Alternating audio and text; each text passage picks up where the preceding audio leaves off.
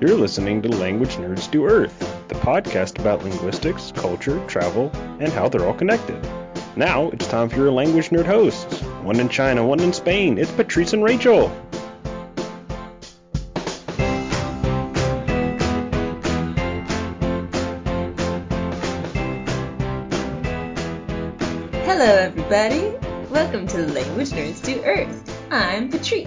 And I'm Rachel. This is episode number 12. Today, we're going to talk about mistranslations. Woo, yeah. I'm super excited about this one. Me too. Actually, last week I said that food is my favorite thing in the world, but I would have to say that talking about language and mistranslations is also my favorite thing in the world. Hmm. Yeah. And I, I was just saying actually to you how I used to read bad translations for hours at a time. Uh-huh. Funny. It's, it's really fun. They're Yeah. fun. And we have a lot of good ones for you guys from ourselves and also from the internet. So, Yeah. yeah. Before we jump into anything, I want to pay our respects to Anthony Bourdain. Yeah. Yeah, so upsetting. I mean, actually, I think his mission was kind of similar to ours, except he had a much bigger scale of audience, you know? Definitely. Um, like he made people curious about the world, you know, mm-hmm. through food and rest in peace, Anthony Bourdain. Yeah. Very, very sad. Yeah. So, So today, first of all, we're going to look at our language news. Then we're going to take a look at some funny translation fails. Uh, next, we'll talk about why it's so hard to get an accurate translation. Then we're going to talk a little bit about what's in the future of translation, new developments, and new technologies. And finally, we'll get to our lost in translation moment from Kate yay! in Germany slash US. Yeah, I'm excited about that one. I haven't heard the whole thing. Okay. Oh, and also today we have a review. Uh, yeah. Yay! From MK in USA. Thank you, Rachel and Patrice. Listening to your podcast is my number one go to at the end of a busy day. Your topics are interesting and always make me laugh. I especially like that you teach me about the different languages and cultures. And in between your episodes, your website keeps me entertained with additional information and links. Thank you!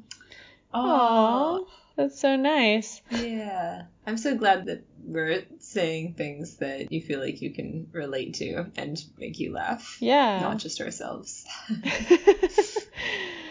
Definitely. And that we can be some kind of a relaxation at the end of a long day. mm-hmm. That's awesome. Really appreciate your review. Thank you. Thank you so much. Mm-hmm.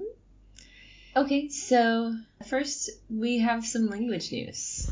Yeah, so this article is called How Learning a New Language Improves Tolerance. Mm-hmm. And as you might be able to gather from the title,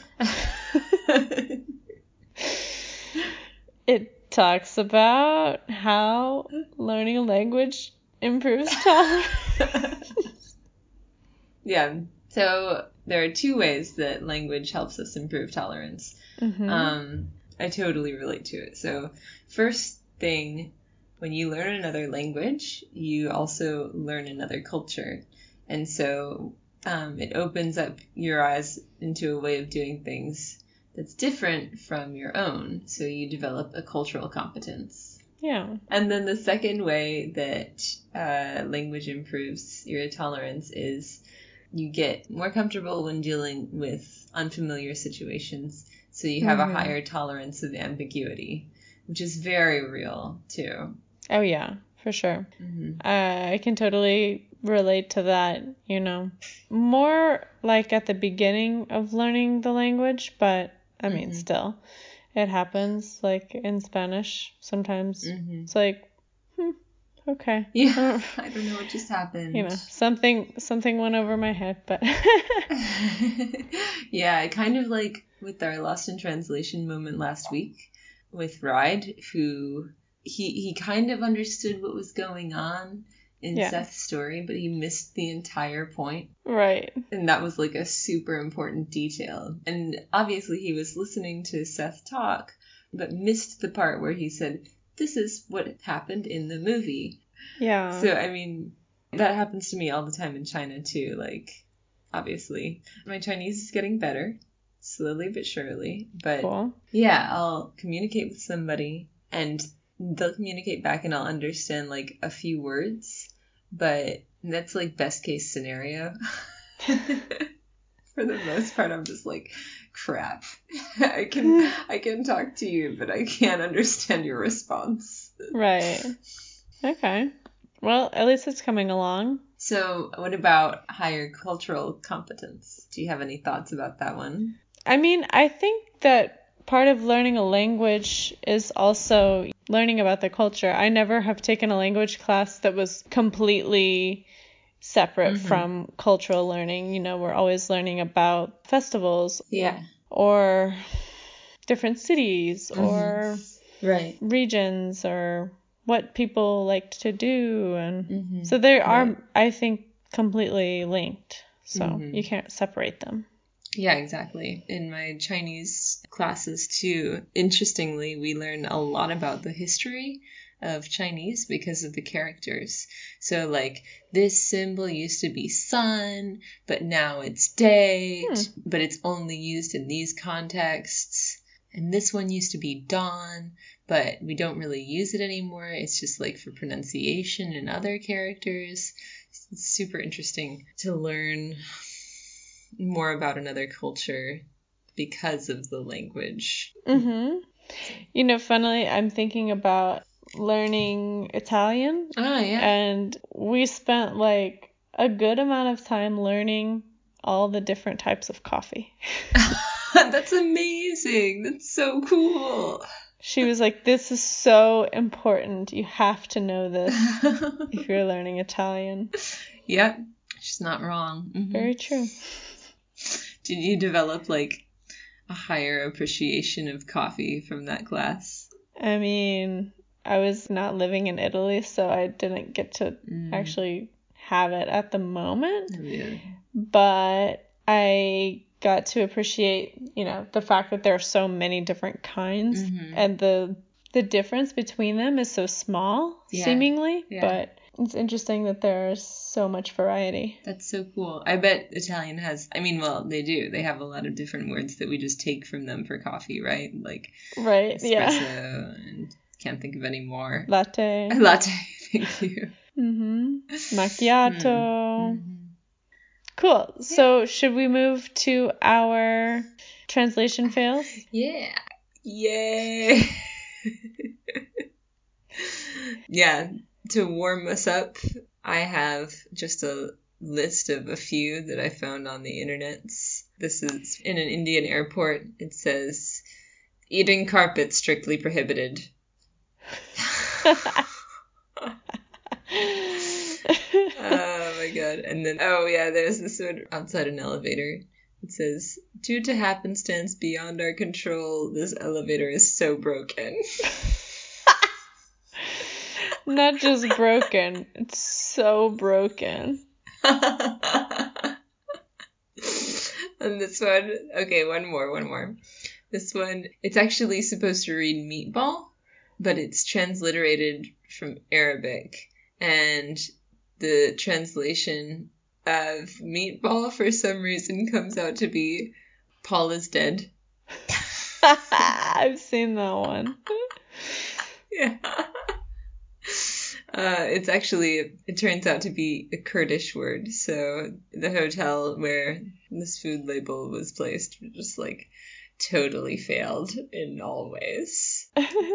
Have you ever seen the YouTuber Alonzo Lerone? I don't think so. Uh, well, he does. He does a lot of fails, and a lot of them are like native English, but that's one of them, and he's been saying it for years. He's like, Paul is dead.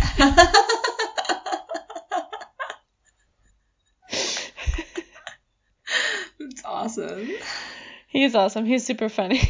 Yeah, yeah. You'll have to link to him. Yeah. I'll have to check him out too. So, yeah, Rachel has a bunch of her own from from your experience, actually. Yeah. Okay, so I'll start with a simple one. Mhm. This was from a store in Korea, Mhm. and it just says sleigh. S L A E. Otherwise known as sail. ah, yes, Slay. Slay queen. No, it's just funny that a four letter word can get yeah. miswritten. hmm Oh yeah, I have a really good one from like a "You Are Here" sign. hmm I just took a picture of it. I'll have to put it up on Instagram. And it's like it's perfectly written, but it's completely backwards. Like it's a mirror image of the phrase "You are here." like how did you do Is that? it a mirror or what? No, it's like and like all the Chinese is written the correct way. Like the characters It's just printed like that? Yeah, it's just printed like you are from from right to left. Okay.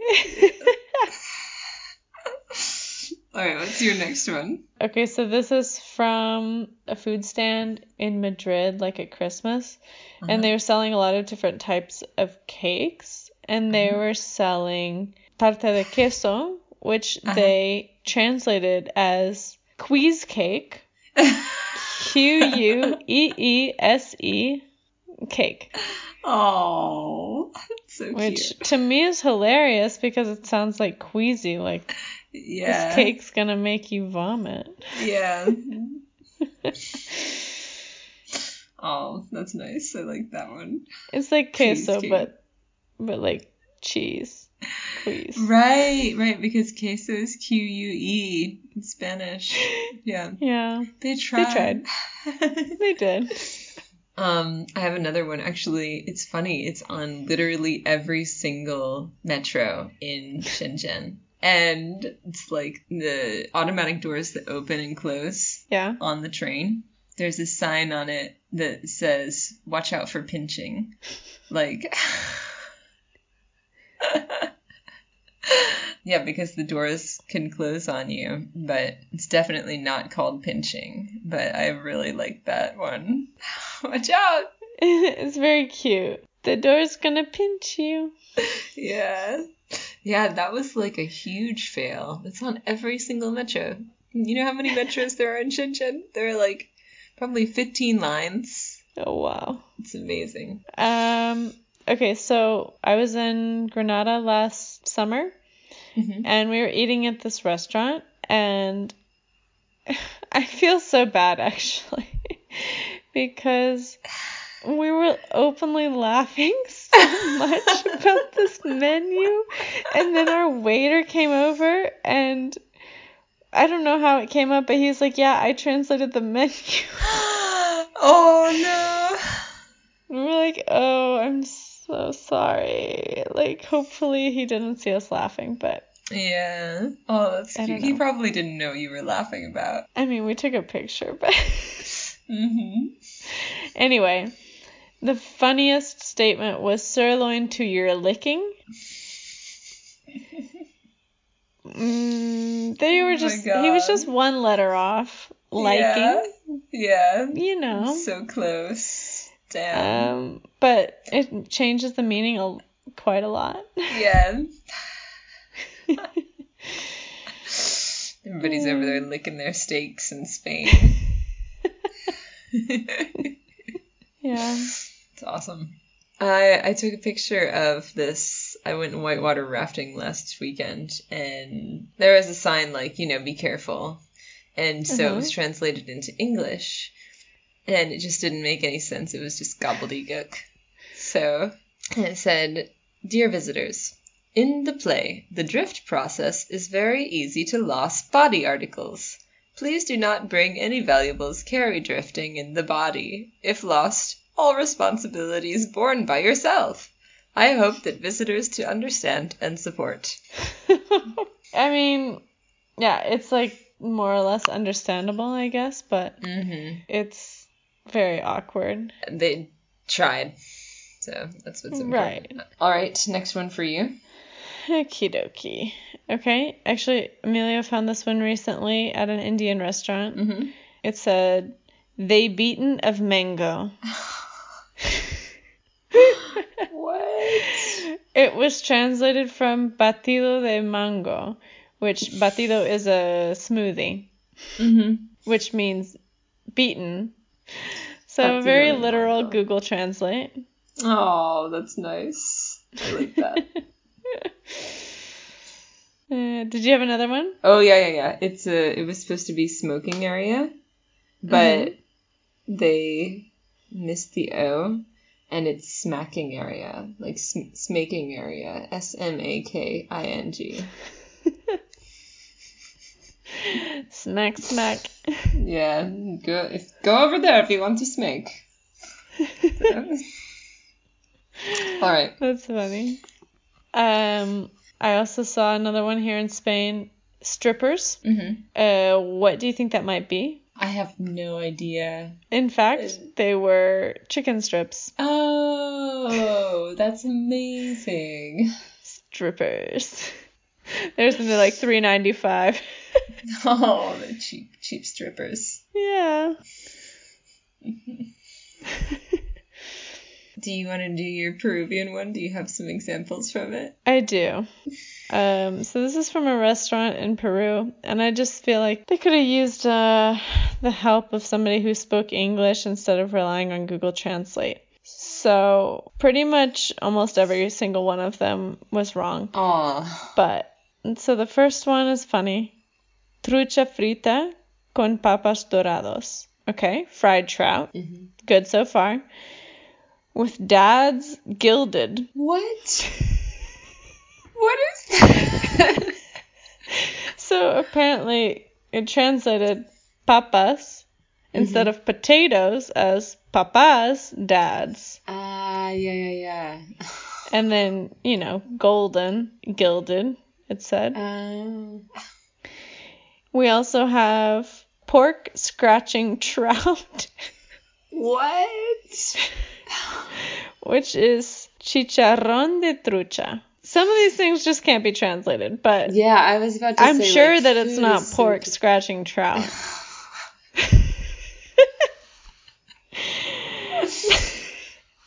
Another one that I love is under the meat section, they have nuggest. Nuggest. Nuggest. So nuggets. Instead nuggets. of nuggets. So they didn't even.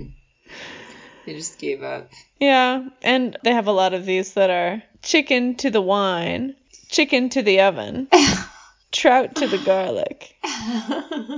Literally, that is what it is. yeah, yeah, yeah. Like al horno, right? If it was to the oven. yeah, exactly. Yeah. Which makes sense in Spanish, yeah. It's the way something's cooked.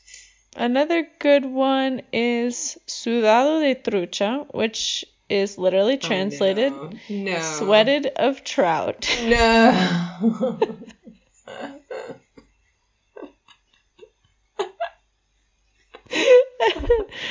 and also trucha lo macho, trout to the male. uh huh. Mhm. Male as in not female.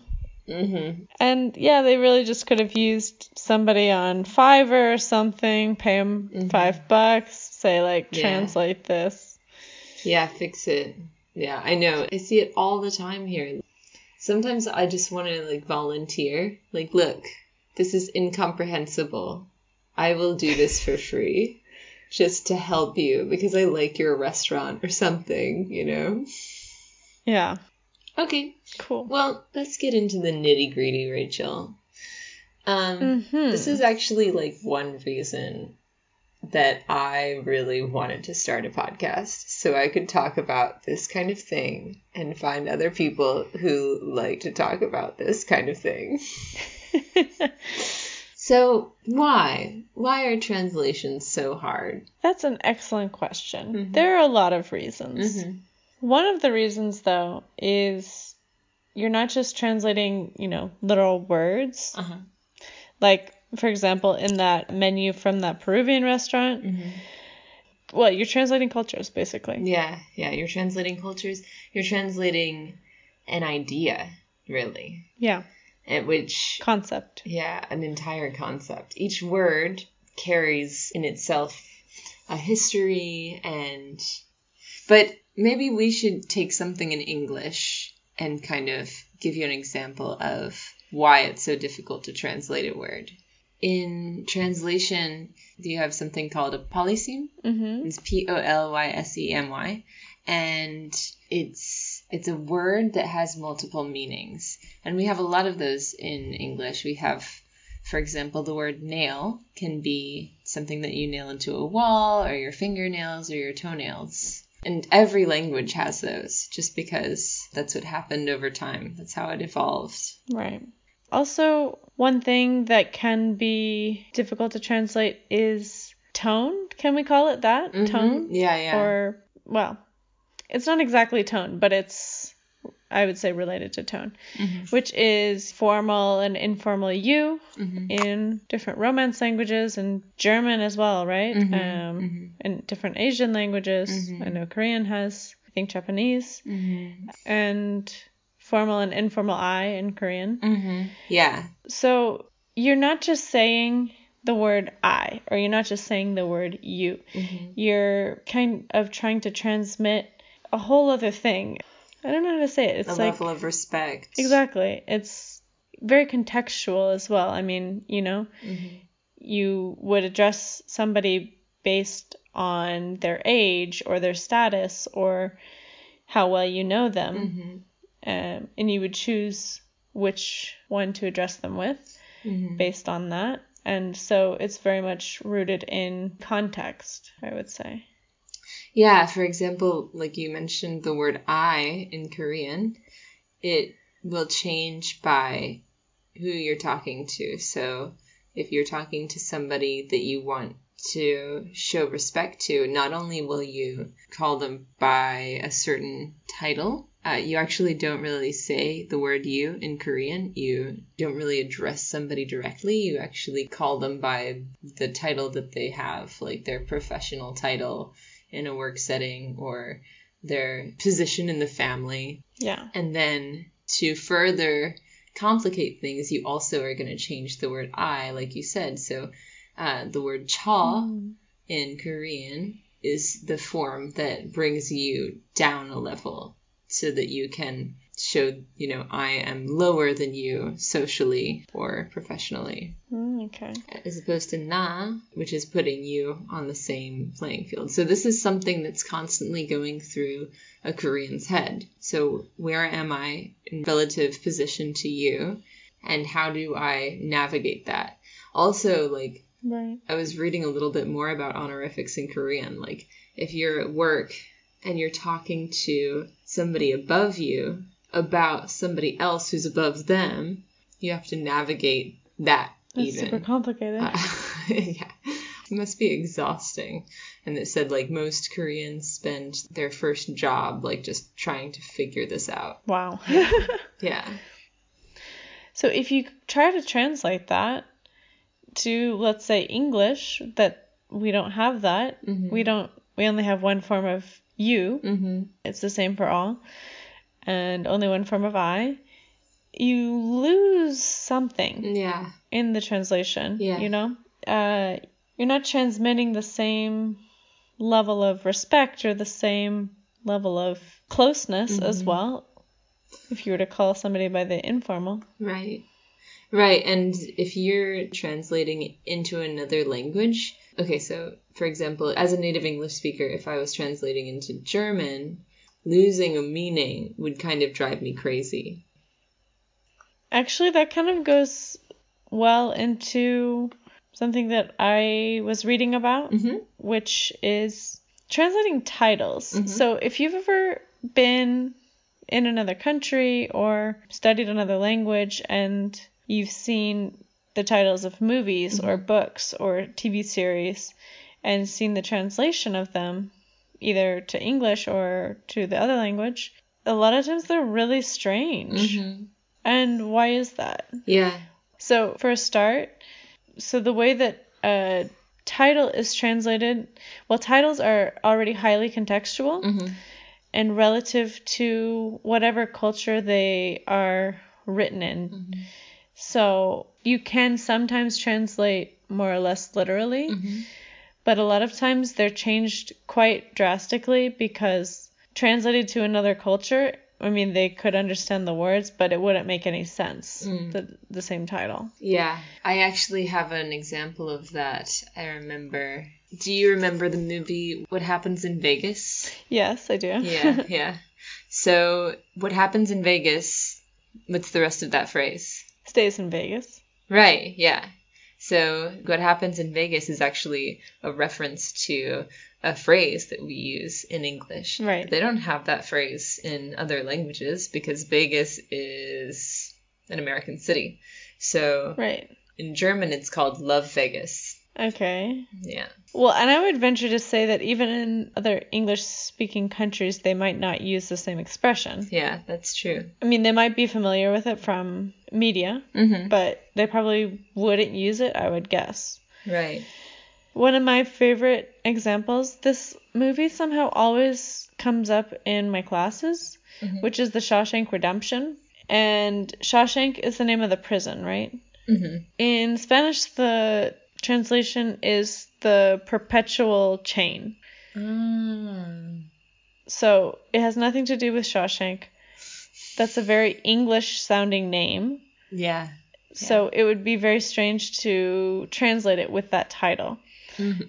So I've noticed a lot of times when they have like um the name of a place or the name of a person, sometimes it, the name is changed. Mm-hmm. Do you remember that movie, The Three Billboards Outside Ebbing, Missouri? Oh. Yeah, yeah. I haven't seen it, but I know what you're talking about. yeah, so the name in Spanish was like three signs in the outskirts. Uh, Ebbing, Missouri, very English, very American, mm-hmm. so very would not You- do well in the Spanish culture.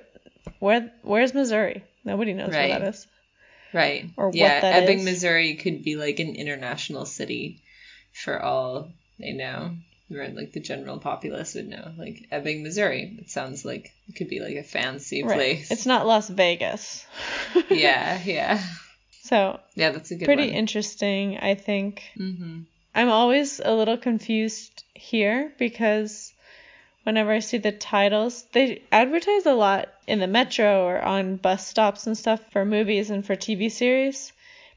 But I never usually know the name in English because I just see so much of the Spanish title Mm-hmm. and then I just try and translate it and people are like, "What movie?"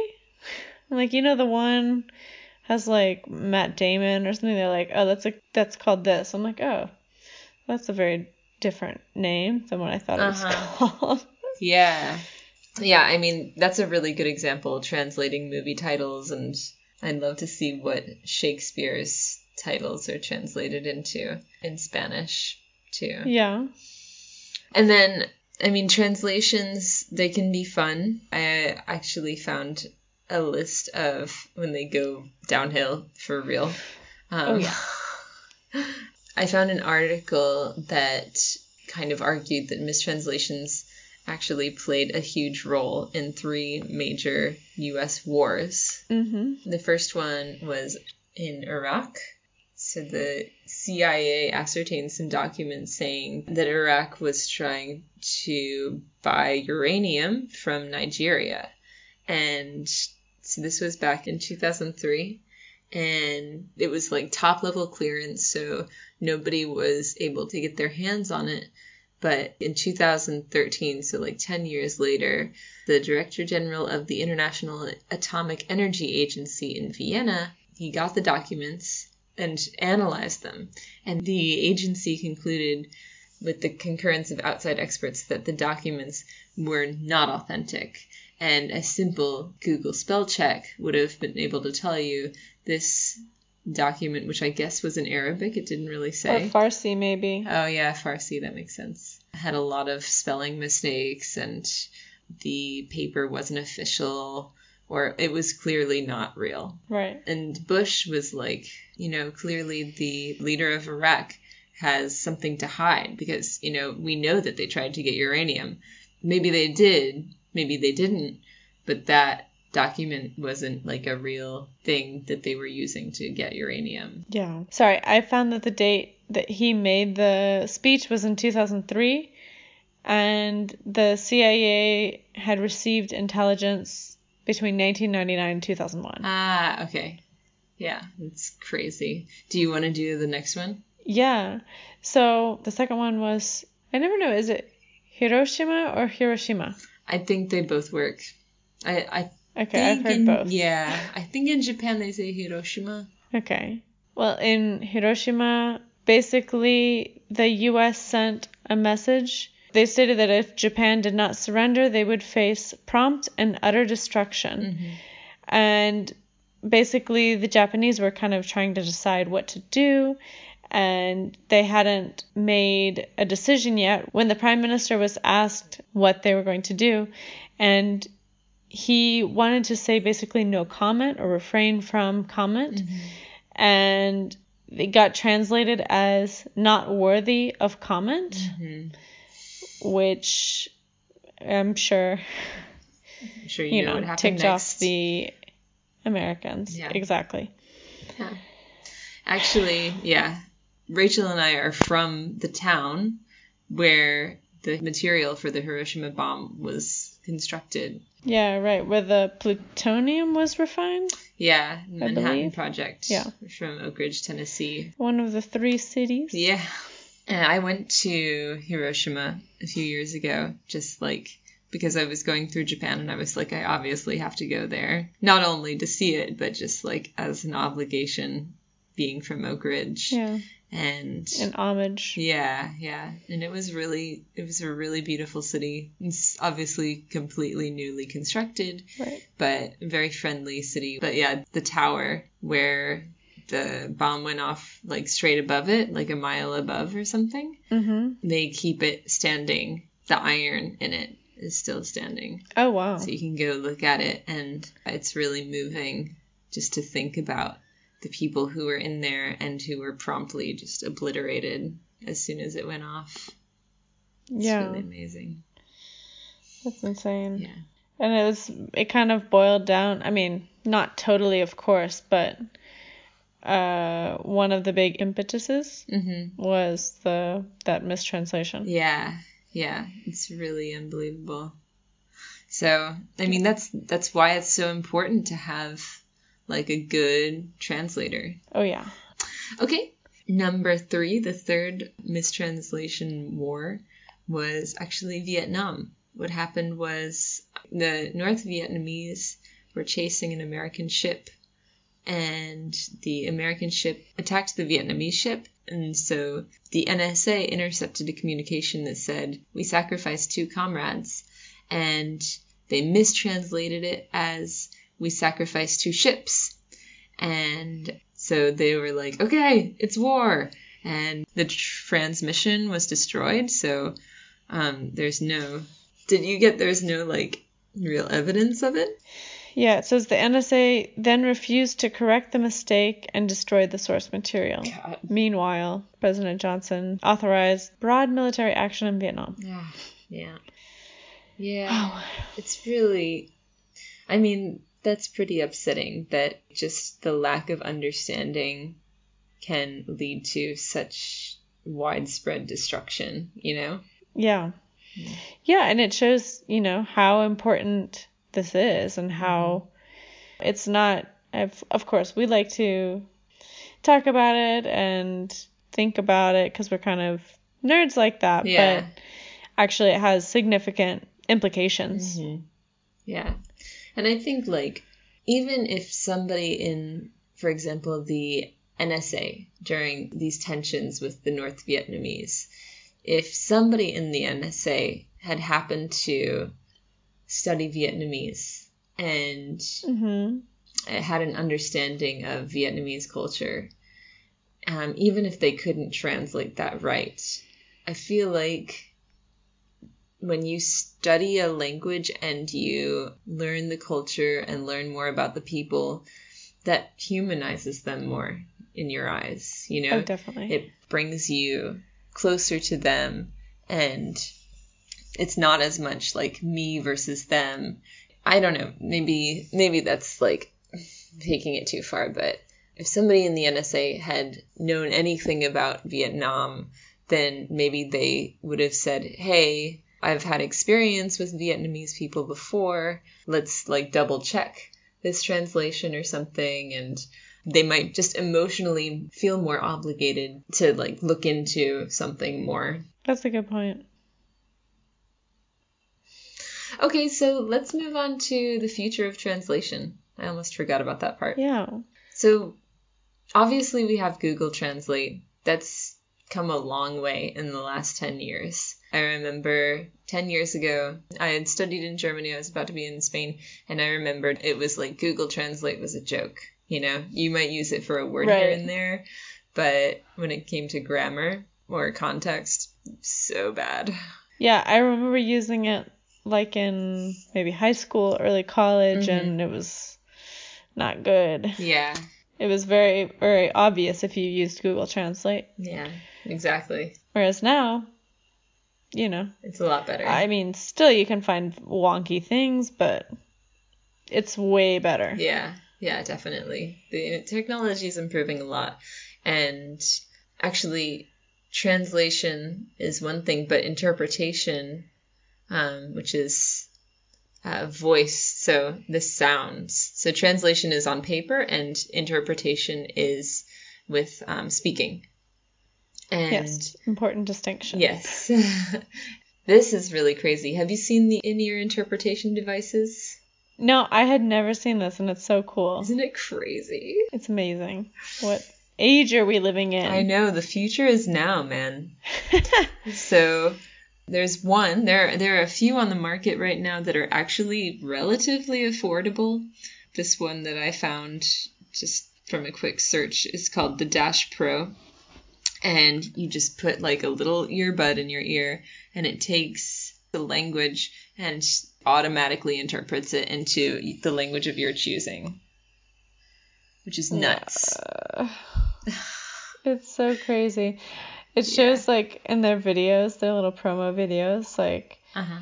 like a Japanese guy walking down the street and he stops to ask this guy, I think they're in like New York or something, for directions. He's like giving him some directions. Nuts. Yeah, yeah. It reminds me of what app was it you had you talked about on an earlier episode Oh yeah. where you can like talk into your phone and then they can talk back and it translates it automatically. hmm Google Translate does that. I also have a Chinese app that does that now. You just hold down the button for the language that you're speaking, and uh, it automatically translates it. It's still not perfect because sometimes I'll I'll say something in English, and then it'll come out and they'll just kind of be like, "What?" So, and I think these devices are probably still not perfect and they're not simultaneous. Like, you go to the UN and you get a headset and you'll watch somebody talk, and an actual person, an interpreter, is simultaneously translating the words that they hear into your ear, which is a super hard job, by Oh. the way. They have to do like 15 minute increments. It's exhausting. Interpreting is really hardcore. Yeah. Ha- have you done it much? I guess you have, yeah, in Peru especially, huh? Yeah, I mean, that was low key. Yeah. I mean, just kind of interpreting what my mom was saying or what people were saying to her. But, Mhm. I mean, real interpreters, we kind of practiced a little bit Mm. in my translation class in college, and super hard. Like, there are two Yeah. kinds, like the kind where you either do it in increments, like you were saying, yeah. and you have to listen and pay attention and remember everything for a couple minutes, or hmm you have to speak and translate at the same time that you're listening, so it's continuous, which is like what they do at the UN. Mm-hmm. Yeah, yeah. Simultaneous, Simultaneous. interpretation. That's that's really difficult. Yeah. It's crazy. Um, I mean that is really expensive too. Yeah. Simultaneous interpretation.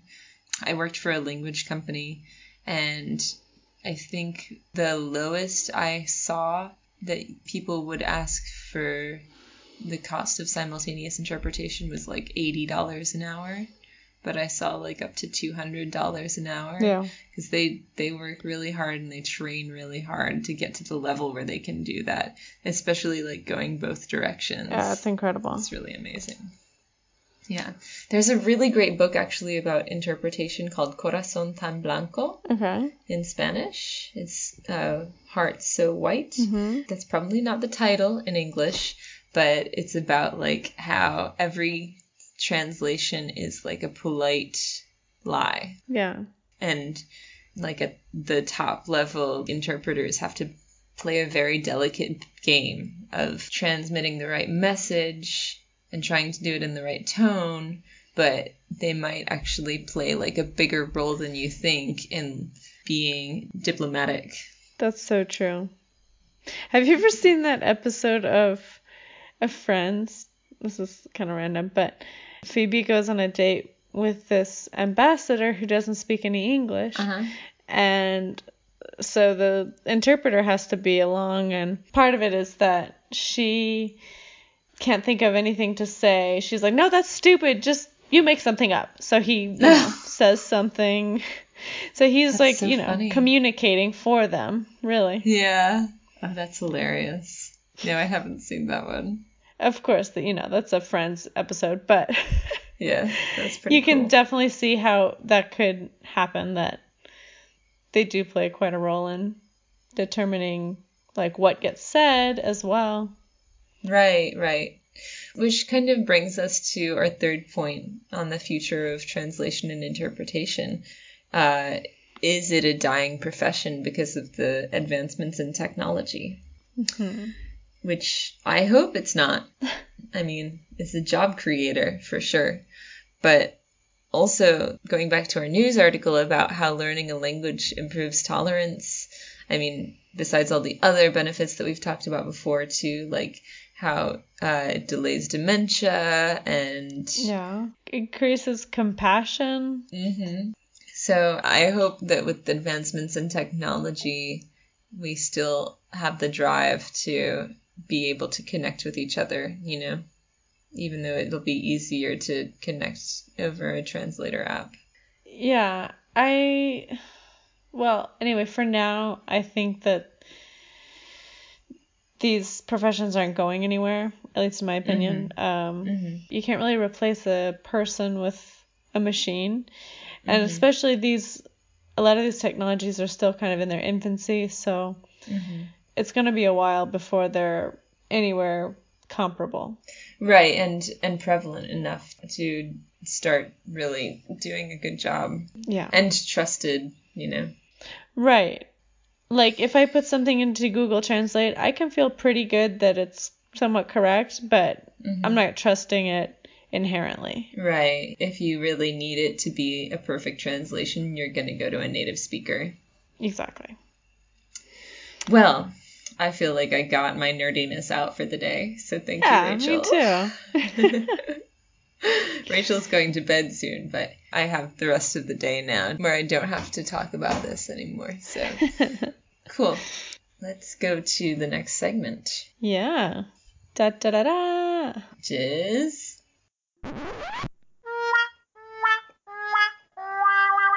Lost in Translation. All right. So this is Katarina slash Kate Mhm. in English. She sent us a great Lost in Translation, actually two stories. So let's take a listen. Hi, my name's Kate. I'm originally from Germany, but I'm currently living in the US as an au pair, which is basically an international living nanny.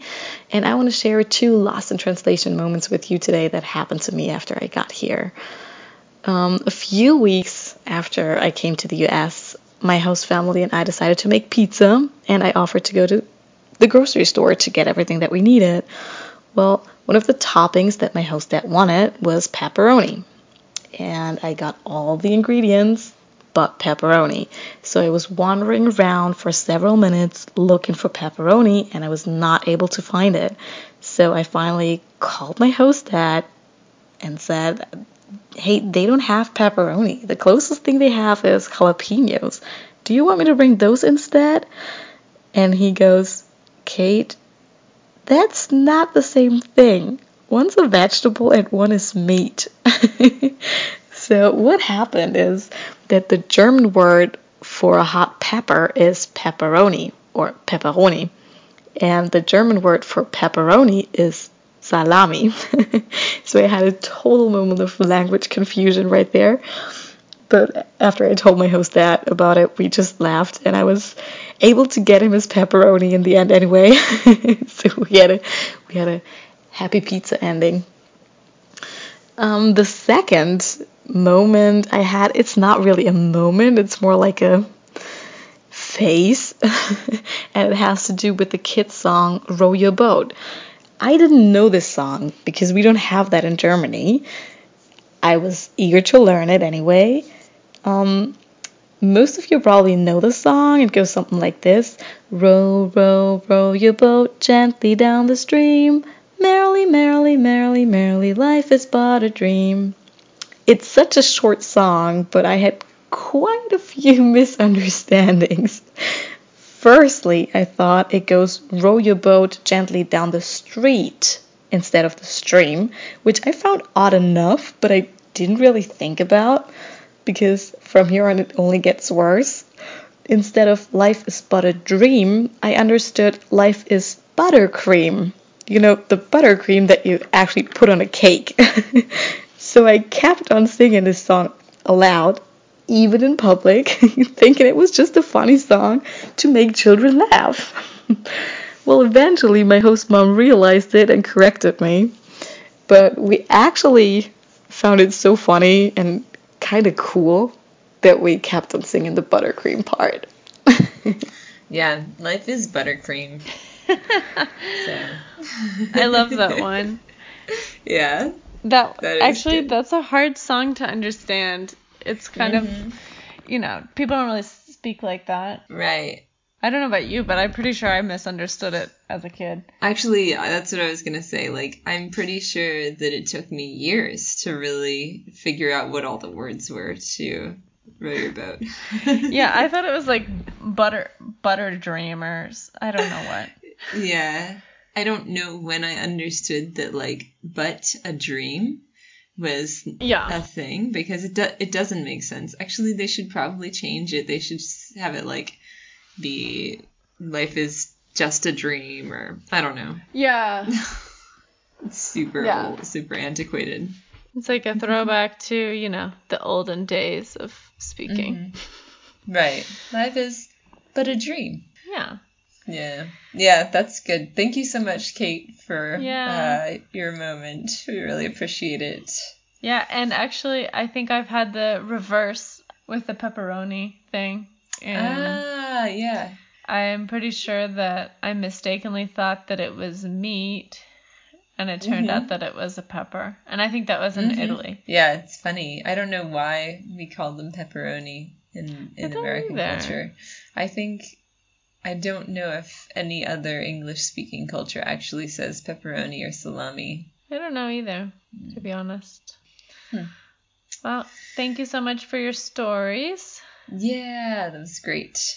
And if you want to submit a lost in translation moment, you can send us a voice memo uh, to languagenerdsdoearth at gmail.com, or you can go to our website, which is languagenerdsdoearth.com, and go to the contact section, and you can actually hit the record button and record yourself giving us your lost in translation moment. So it's super easy to do it now. No do excuses. it. No excuses. Yeah. we need them. we know you've got them. Yeah. if you don't if you think that you don't have them then you're just a liar. We're not the only ones. Yeah. so, what do you think? We'd love to hear your thoughts on translation.